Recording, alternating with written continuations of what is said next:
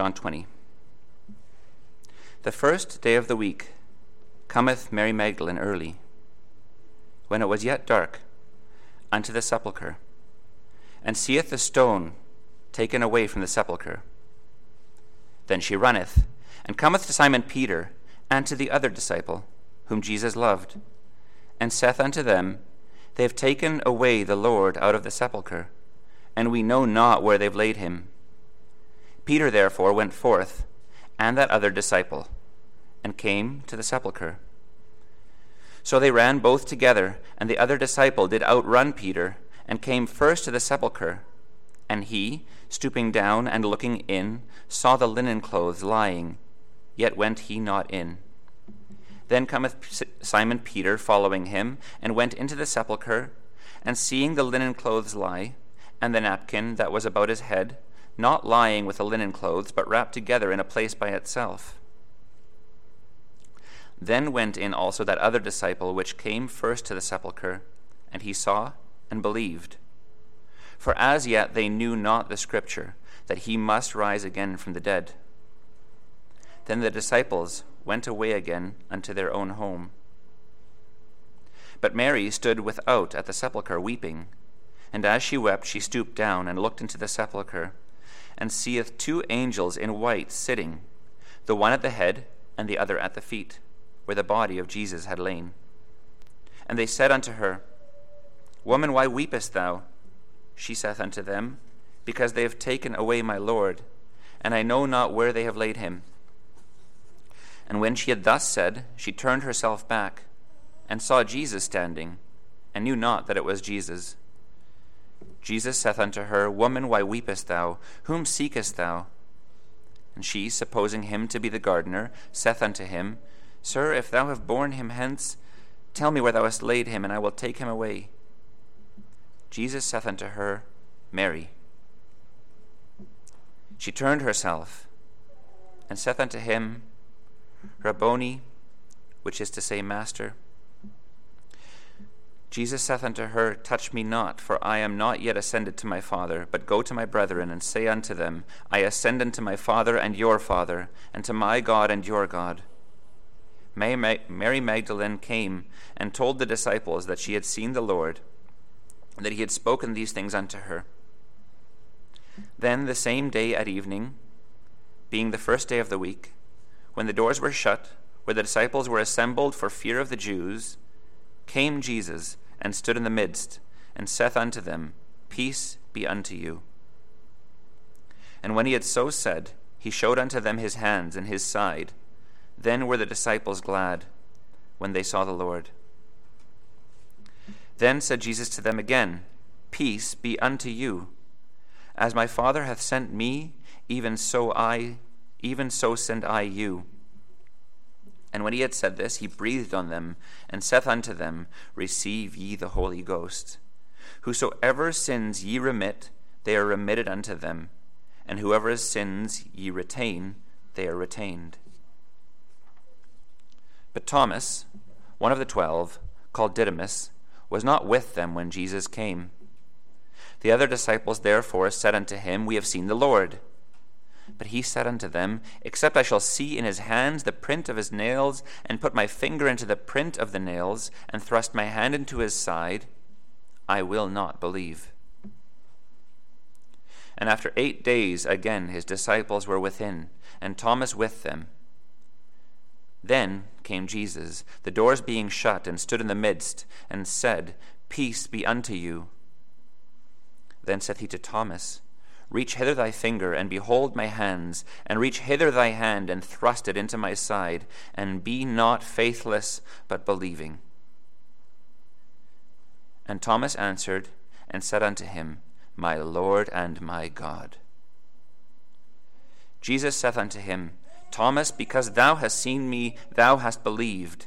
Blessed are they that have not seen, and yet have believed and many other signs truly did Jesus in the presence of his disciples, which are not written in this book. But these are written that ye might believe that Jesus is the Christ, the Son of God, and that believing ye might have life through his name. So if you can turn with me to the uh, chapter that JP read earlier this morning, I won't be going over the whole chapter, but um, I will be going back to John chapter 20. Of course, we have four accounts of the of the, the resurrection, each one of them supplying us with additional information from the writer's uh, vantage point.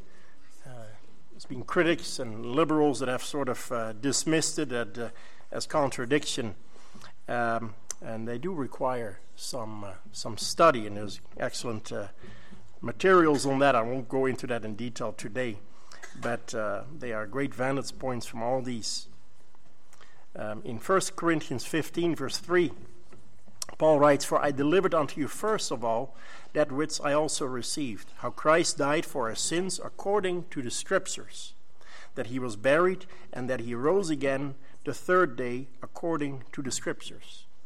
So the events of the death and the burial and the resurrection of Christ uh, did not happen out of nowhere, but they were long ago predicted and foretold in the Old Testament in in fact, right from, from the beginning.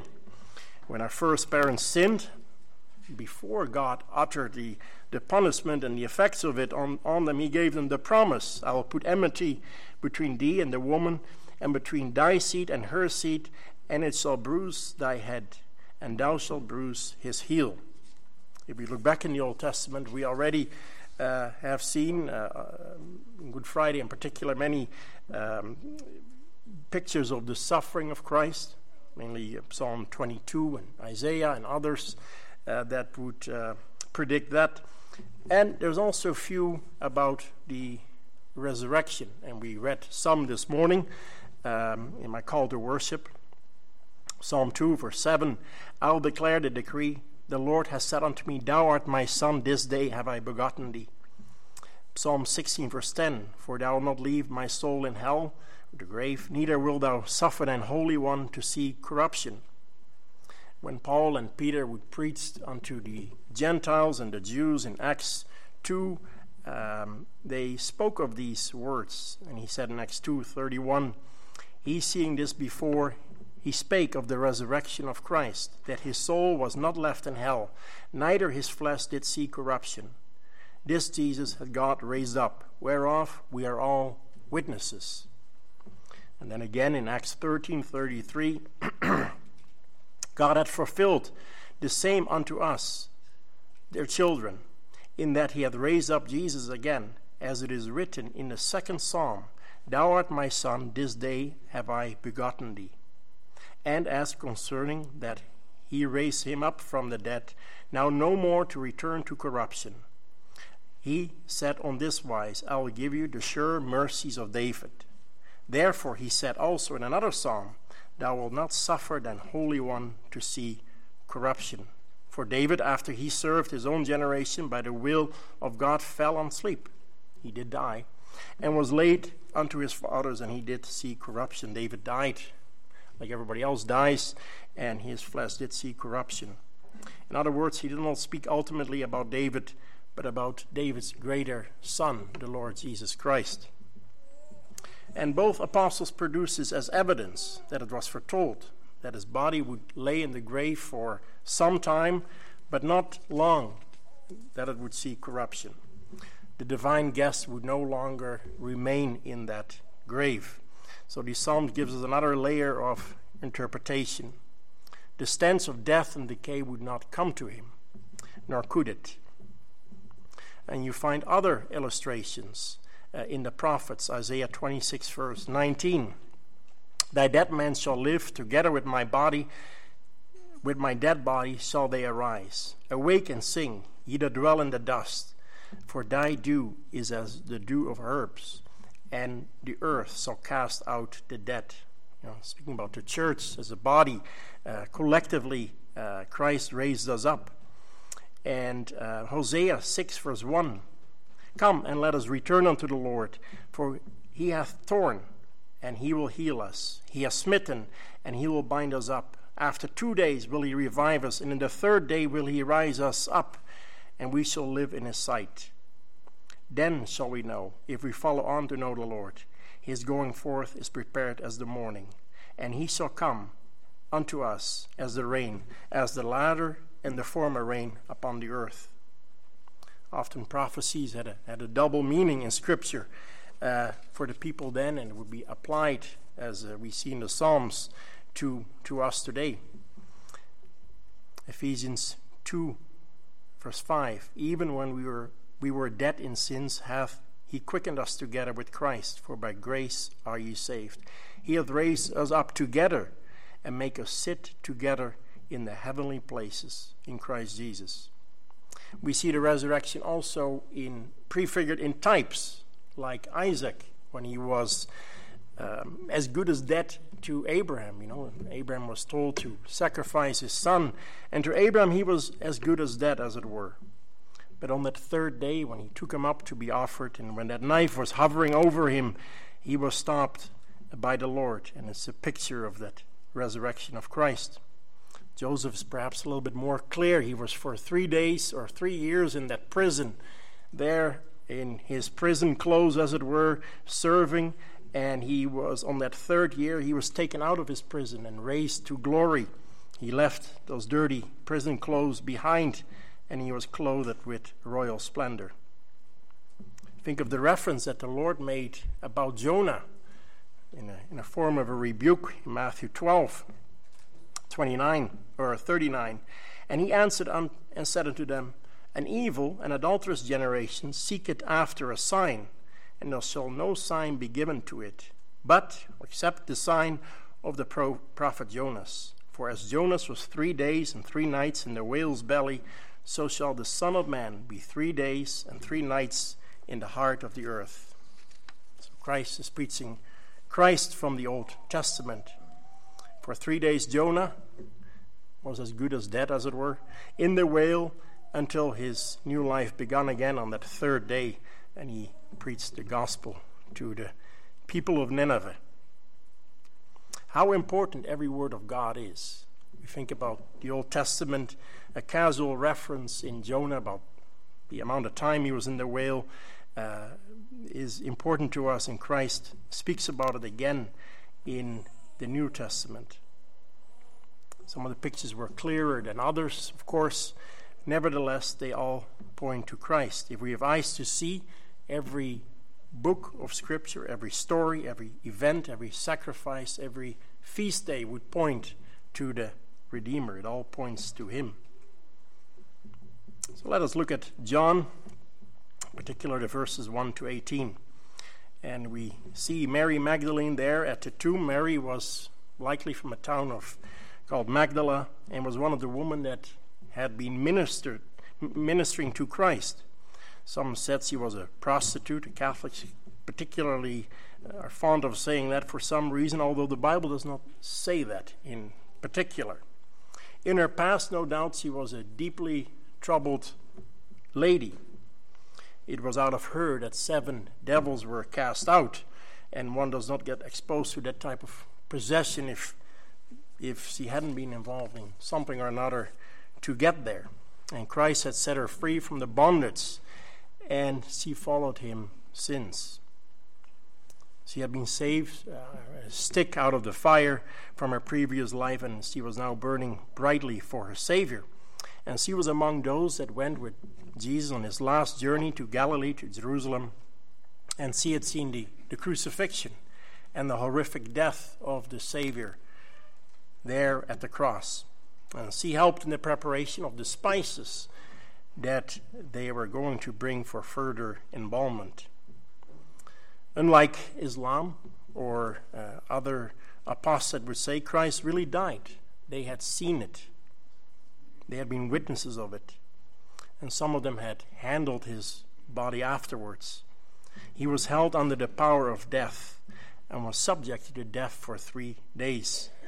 It was part of his humiliation. They were there the first day of the week, the, week, the day of the week we now call the Lord's Day, a reference uh, to the fact of the resurrection, which we celebrate the, the new creation, uh, which was completed by our, our Savior. Other gospels fill in that there were other women's uh, ladies with her, and they wondered who would roll the stone away. Mark uh, 16, verse 3, as it was too heavy to be removed by themselves. The fact that these grieving ladies showed up shows you that they had counted the cost of following the Savior, the Redeemer, as it would have been kind of dangerous. There was Roman soldiers, there was the the, uh, the, the, Jewish leaders who had uh, crucified him, and others perhaps. Um, they had not been followers just in, in fair weather only, but stayed with him until the end. They had come early before the sun was gone up. They kept, they kept the Sabbath, and then they went up, and they were eager to finish to finish the job of embalming him. Little did they know, Psalm 30, verse 5 perhaps, that weeping may endure for a night, but joy cometh in the morning. And upon coming upon the garden, they saw that the stone was rolled away. You can imagine their reaction, their surprise, their fear, maybe relief perhaps that it was already open. Spurgeon comments on this, this, this particular passage. He said, God, God often removes difficulties out of the way long before we come to them. Mary ran away from the tomb. On the way, she met Simon, Peter, and John, and mentions to them that the body of the Lord was taken away out of the tomb. She assumed that that, that was the case. Was it stolen by grave robbers? It was common in those days especially robbers like to steal the the uh, the the bodies of rich people. Sometimes had other valuables on them or with them. Did the Romans steal it, or did the Jewish leaders had something to do with this? Peter and John, upon hearing the news, at once start running to the grave. You can just kind of picture that, right? Both of them running. They get they they're in panic and concern, maybe, maybe some hope as they remembered some of the verses that were told to them before. And as they were traveling together, the one would outrun the other. John was younger than Peter, so he was able to outrun him. And you wonder what would have gone through their grief stricken mind. You know, the Lord had told them about the resurrection, right? John 10, verse 17, therefore, doth my Father love me because I lay down my life that I might take it again. No man taketh it from me, but I lay it down myself. I have power to lay it down, and I have power to take it again. Jesus had previously said in John 2, verse 19, Destroy this temple, and in three days I will raise it up. Coming to the, the grave, John was kind of peeking inside reverently, not as brave perhaps, sort of uh, contemplative, standing outside the grave, wondering what was going on, seeing the grave clothes were still there. But it was Peter, boldly, as is typical for Peter, that went in. It was his character a bit, a bit impulsive, a bit hasty. And he drew in John also. And they noticed the linen clothes neatly folded up. Would a thief or anyone else that would have taken the body away by night leave the grave clothes behind, let alone fold them up? It did not look like a, a hasty type of a theft. Perhaps some light started to dawn in the minds of the apostles. Matthew Henry writes Christ had left his grave clothes behind here what clothes he appeared to, to his disciples, we are not told. But he never appeared in his grave clothes. These were laid aside, because he rose to die no more. Death was to have no more dominion over him. Lazarus came out with his grave clothes on, and he was to use them again. But Christ, rising to immortal life, came out free from those grave clothes. Others in the Old Testament and in the New, of course, have been raised to, to death. There's a number of them in the Old Testament, and the Lord raised some in the New Testament, but they would die again. The resurrection of Christ was unique. And when Peter and John saw that it was empty, for sure they believed the account spoken of by the woman that the body wasn't there. Now, some commentators say, well, they believed, as in they believed the resurrection or they believed that, that Jesus was alive again. Uh, there's difference opinion on that. I would say, looking at the next verse and how they were hiding in the house afterwards, that they believed the account of the, the, the ladies. But perhaps there was some rising hope in them as they thought about all that Christ had spoken them. Very shortly, a few days before, Christ had said to them, A little while, and ye shall see me, see me not. And again a little while, and ye shall see me, because I go to the Father. Verily, verily, I say unto you, ye shall weep and lament, but the world shall rejoice, and ye shall be sorrowful, but your sorrow shall be turned into joy. So, four times in the, in the Gospels, the Lord had mentioned that he would rise from the dead. You wonder if they at least started to ponder at last. Nevertheless, verse 9 there, it says, they did not have that full understanding that the Messiah must rise from the dead. They were dull in their mind when it came, became to this doctrine, even though Christ had so clearly said that he would. Um, they needed the, the fullness of the Holy Spirit to understand it, to open their eyes. Notice that word must in verse 9. He must rise from the dead because the scriptures say so. And we looked at a few of them here this morning in the Old Testament. The apostles went there to defend the proof of the resurrection. And notice that the real basis of the faith of our faith is in the scriptures, which speak of him. Perhaps we can look at one more. We can go to Psalm 22 together for a moment. We, uh, we often read this psalm on Good Friday, and the first part of that psalm, uh, of course, speaks about the suffering, the death of all that happened. It's, just, it's like you're reading the Gospels, right? What you, what you read in those uh, first verses of Psalm 22. Verse 1 to 21 is, is where it speaks about that.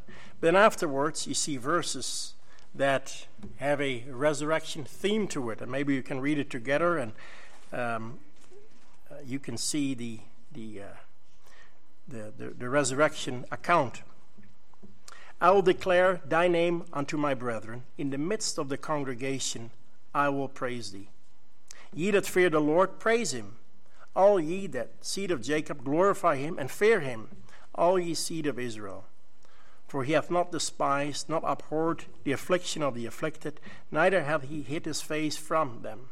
But he cried unto him, he heard. But when he cried unto him, he heard. My praise shall be of thee in the great congregation. I'll pay my vows before them that fear him. The meek shall eat and be satisfied think of the us feeding on the gospel of the Lord Jesus, the Lord Jesus coming in the midst of the disciples, declaring uh, himself and, and showing himself unto them. The meek shall eat and be satisfied. They shall praise the Lord that seek him. Think of the, the joy of resurrection morning by those that saw him. Your heart shall live forever. Think of the, the gospel that gives us peace forever with our God. For the ends of the world shall remember and turn unto the Lord. All the kingdoms of the nations shall worship before thee. Of course, the gospel call is to go out into all the world, to every tongue and people and nation, and that has happened since. He must rise from the dead because he was the sinless Son of God. Death had no hold on him. He must rise because he is God, and God cannot die. He's unchangeable, he's eternal. Christ rose from the dead by his own power, as he said many times, but also by the power of the Holy Spirit and the Father. It was a triune, all the members of the Trinity were involved. He must rise from the dead for a witness to the church, for his disciples. All the disciples saw him, the women, the road, the two on the road to Emmaus, the 500 at once. I suppose he could have risen and immediately gone into heaven, but that would have. Uh, now we have all this evidence, and as Luke says, with many infallible proofs, uh, he has showed himself, and it was for our encouragement. Christ must rise from the dead because it showed the approval of the Father that his work was accomplished. He had not stayed that, he had conquered it, he was victorious over it, he had paid the sin of his people. He must rise because it was an unavoidable necessity. Sometimes you hear of testimony of people, especially if you've grown up in the church all your lives, perhaps, and you've heard the Bible preached, maybe sometimes even in, in great churches. Uh, but sometimes, like me, my youth going to a church where it was kind of a weak church, we never saw that. We were like the disciples. We were blinded to the Savior. We were blinded to Redeemer, that we needed a personal Redeemer. And until then, we are dead. We are dead in our sins. But by the Word of God, He makes us alive, that we could see it and hear it and believe it. We are like the two disciples on the road to Emmaus. Their eyes must be opened. A quickening ray must be sent from above so that we could see Christ by faith and our need for Him. Let's follow Mary Magdalene again. Mary must have walked back as John and Peter run. Uh, when they left, she returned to the garden and to the grave and looked in herself, weeping, thinking with a certainty that the body was stolen. And now the grave looked empty. Her weeping and visit the grave spoke volumes of her affection of her master, the kindness that he had shown unto her. She was written off probably by society or whatever she had done. She was possessed. She was probably weird before that time. But the Lord had mercy upon her. And it says, To whom much has been forgiven, you know, that person will love the Lord more. And we see that in her. She was now a sheep without a shepherd. And with weeping eyes, probably still hoping to see the body of the Master, she looked inside the grave. And to her surprise, she saw two angels, two messengers from heaven, sitting one at the feet and the other at the head, of where the body of Jesus had lain. Well, John doesn't give us any details about her reaction as he writes this down for us. Normally, whenever we see people encountering uh, encountering uh, angels, there's a great fear, there's a great uh, wonder and amazement. But she talks to them, as you can see here, as though it was the most normal thing in the world. So focused was she on finding her Lord. Seeing these two men in white, and out of the t- mouth of two or three witnesses would be established, uh, you can see Mary had uh, was really looking for her Savior, and she would not rest until she found out what had happened to him. Angels did not distract her waiting and wanting to seek him that her soul loves. Reminds me of the Song of Solomon, verse 3 talks about the bride seeking her beloved. I will rise now and go to the city, in the streets, in the broad ways. I will seek him whom my soul loveth. I sought him, I found him not. The watchmen go about the city and found me, whom I said, Saw ye him whom my soul loveth?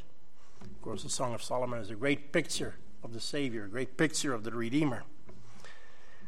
The Christian, any one of us who are believers, we can only thrive with an active side of Christ. To know his nearness, to know his word, to know his promises. When we lose that by neglect of prayer or reading of his word, communion with him, obedience, maybe by sin or the, the gathering of the saints, if we, ne- if we neglect that, we lose faith and our faith grows weak and we lose sight of him. Our faith grows dim. Perhaps at you this morning, maybe the worries of this world, your current situation, obligations, health issues have been cause for you to look more at those things than at the author and the finisher of your faith. And like the bride in the Song of Solomon, you have lost sight of him, or it has dimmed. back to the grave. The angels in white, that picture of that holiness and purity reflecting of the world of light from which they come from. Angels, of course, have always announced great things, announced the birth of Christ, were with him when he was tempted in the wilderness, and prayed with him in the garden before the crucifixion, and strengthened him there. And throughout history, with every big events, we see angels appearing. They spoke to her, asking, Who are you seeking, and why are you weeping? The question almost seems a little bit as a, as a rebuke to her, implying there was no need for it. Instead, we should see tears of joy. She answered them and said, What is making her so sad? Because I've taken away my Lord. Still calls him my Lord. And I know not where they have laid him. Once again, it showed her love for the Master, whom she wanted to pay respect to. She calls him my Lord, not ashamed of it, but still proclaims it. The sight of two angels doesn't make her wonder, cheer, or snap out of her grief. She is a, a lady in deep grief and sorrow. All that she had once believed was now dim, and her Savior was gone. All was lost. But it, within earshot of her uttering those words was the risen Christ, the Redeemer. While she finished speaking unto the angel, the Lord stepped and addresses her questions, her fears and her sadness. He asked her the same questions as the angels did and asked her, ask her, Whom do you seek? Mary longs to see the body of Christ and wonders where it is. And behold, she sees him in life alive, but she has not yet the eyes to see that it was him that her soul loved. Psalm 34:18 The Lord is nigh unto them that are of a broken spirit, literally here, and saveth such as be of a contrite spirit. He was much closer to her than she thought, or that she could even think, perhaps. Mary thinking, not seeing clearly, uh, perhaps through her tears, or um, maybe not looking quite straight at the Lord Jesus, was still facing the angels, perhaps, thought it was the gardener. Ask him where he removed the body. Doesn't even mention who she is speaking about and where he had laid him so she could attend to it. Again, it shows her resolve and her love for the Lord. And then, with one word, he removes her fear, her ignorance of what was really going on, her doubt and despair and hopelessness. With one wor- word, her world would never be the same again. The sheep, Jesus had said, will hear my voice in John 10. They'll know the shepherd's voice. The scales fell off, and like Joseph, when he revealed himself to his brothers, Christ reveals himself to Mary Magdalene. And through her tears, she saw and she heard that it was the Savior. She heard that voice that she had heard so many times before when she traveled with him. Isaiah 50, 43, verse 1 But now, thus saith the Lord that created thee, O Jacob, and he that formed thee, O Israel, fear not, for I have redeemed thee. I have called thee by thy name. Thou art mine. Christ still reveals himself to us through his word and by his grace, by his spirit. We believe and we respond to, them, to that. She now turns to him and says, Rabboni, meaning my master, Lord. Much like Thomas would do later in this chapter. We don't go there today, but my Lord and my God. A true sign of a Christian is that he's aware that he has a master over him, a Lord over him. He is not his own. Jesus said unto her, Touch me not, for I am not yet ascended to my Father, but go to my brethren. He said this not that he could not be touched, or that there was something wrong with it somehow, or that he didn't have a real body yet, as some have said. Christ would shortly present himself to Thomas invited him to touch and to handle him, and to others also. It seems here that Mary throws herself at his feet and was holding on for dear life, not wanting to let him go, and worshipped him, of course. No wonder her great sadness had turned into an immense joy and she un- when she understood it was the Lord. So she threw herself at his feet and was going to embrace and kiss him and to testify of her affection and joy and held on to him. And the Lord was not rejecting that type of honor, but was saying, I have got others to go to, I've got others to say, I will still be here for some time, 40 days, and then I will go up to my Father in heaven. You'll see me again before that time and see he directs her, Go tell my brethren. And what a consolation here that he calls the disciples brethren. This is the first time in the New Testament that he calls them by that term. Before, he always called them friends. But now he calls them brethren. And what an honor for her, who had been relieved of the seven devils, to mention that to them.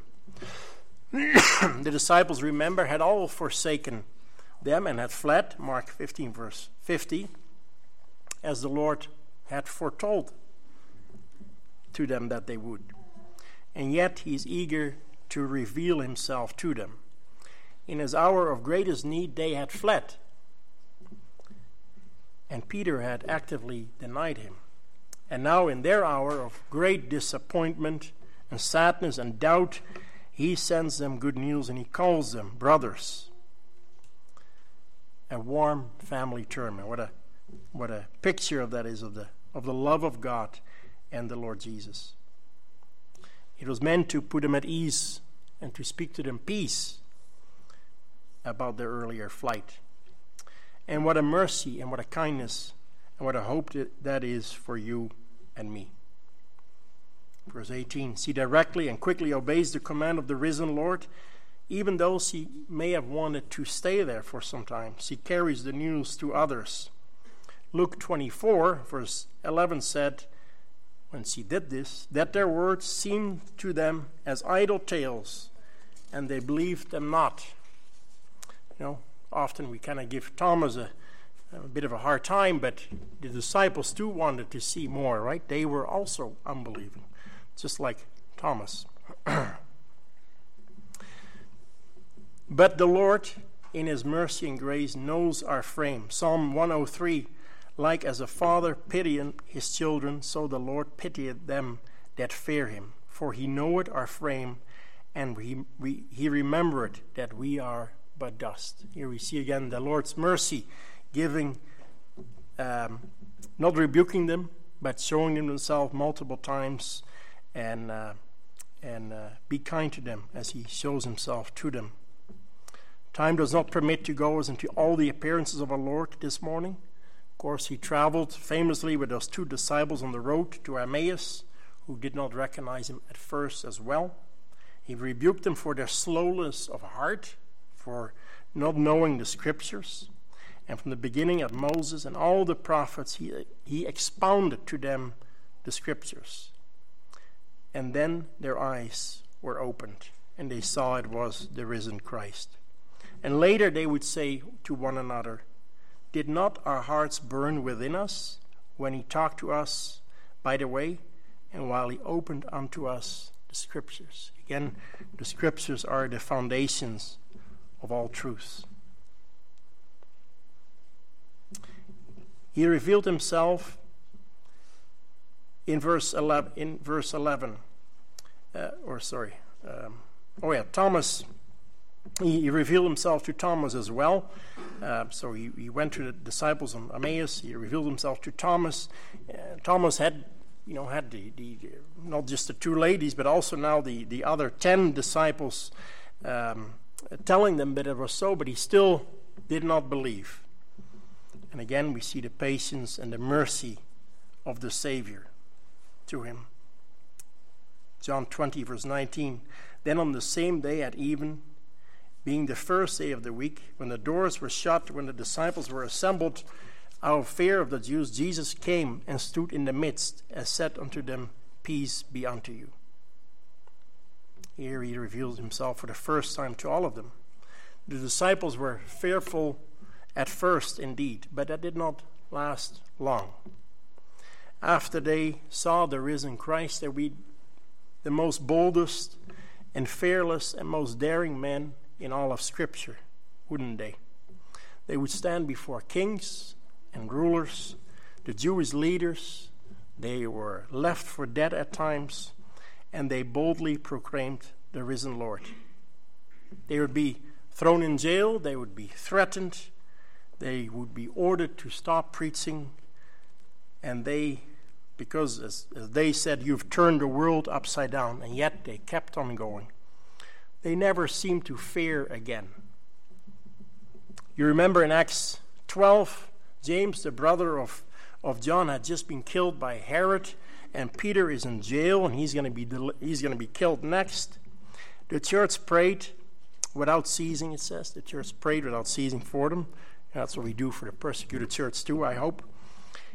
And they called on the risen Savior to rescue him. You remember, an angel came to him in jail and they had to wake him up. He had peace. He had peace with his God.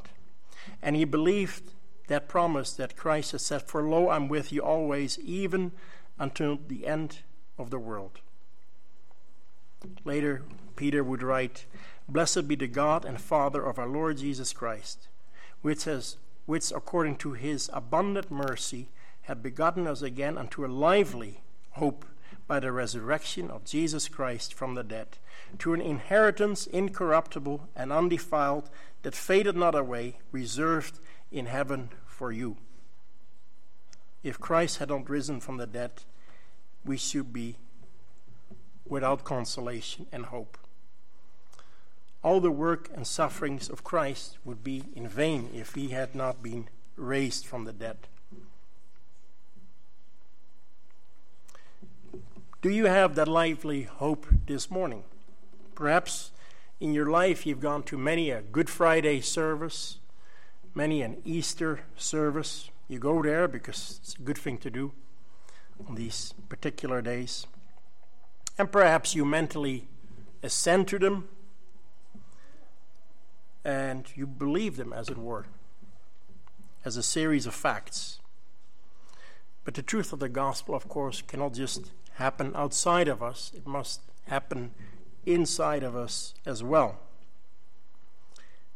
If it's never been lively to you, or never been personal to you, or it's never really hit your heart, then all the great songs we sing, all the accounts we read does you no good. Your eyes need to be opened.